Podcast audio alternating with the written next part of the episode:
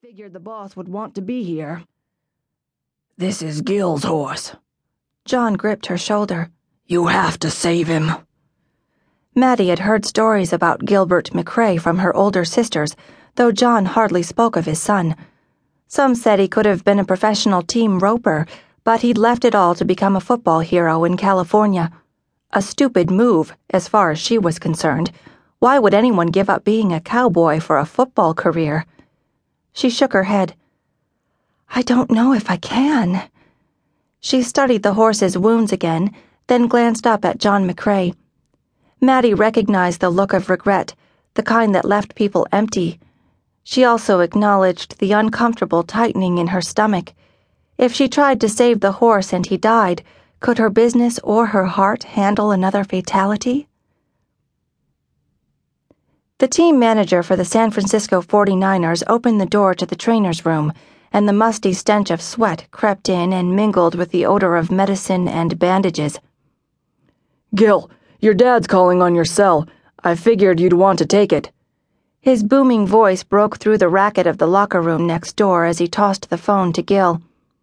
Gilbert McCray slid off the table and apologized to the attendant taping his ankle. He checked the caller ID and couldn't imagine why his dad would be calling just hours before a playoff game, unless it was an emergency. He flipped the phone open. Hey, Dad, what's up? A raspy cough sounded on the other end. I have some bad news for you, son. Gil stepped into the hallway for better reception. Is everything okay? It's Dusty, his dad said. He was in an accident early this morning. I hated to call you, but they're not sure if he's going to make it. I thought you should know. Gil frowned at the mention of his chestnut gelding. What happened? He was hit by a car. Got through the fence and must have been on the edge of the road. Too foggy. The driver didn't see him. Dusty. Gil swallowed the emotion threatening to clog his throat as the memories whooshed back. He and the horse had been a team.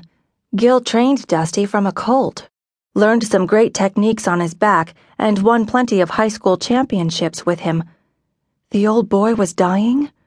Though he hadn't ridden the horse for two years, the news caught him off guard. Is he in much pain?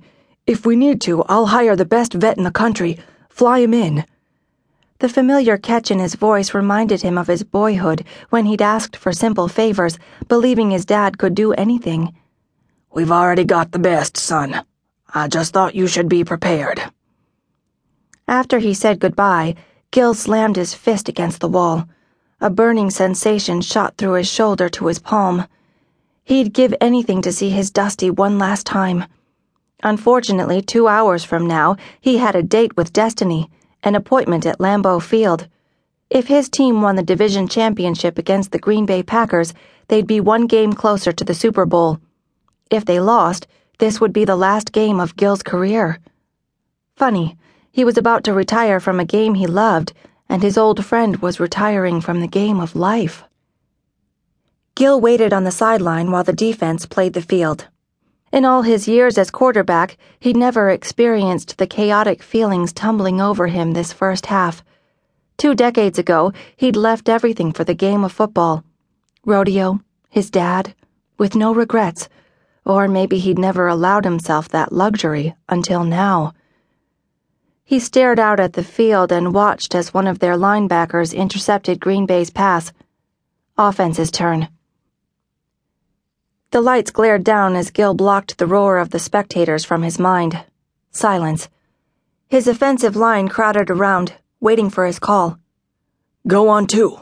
His breath turned into a puff of vapor in the brisk night air. Gil walked to the line of scrimmage, adrenaline pumping. Down, set, hut, hut. The ball snapped into his hand. He dropped from the line of scrimmage and looked for his primary receiver, covered.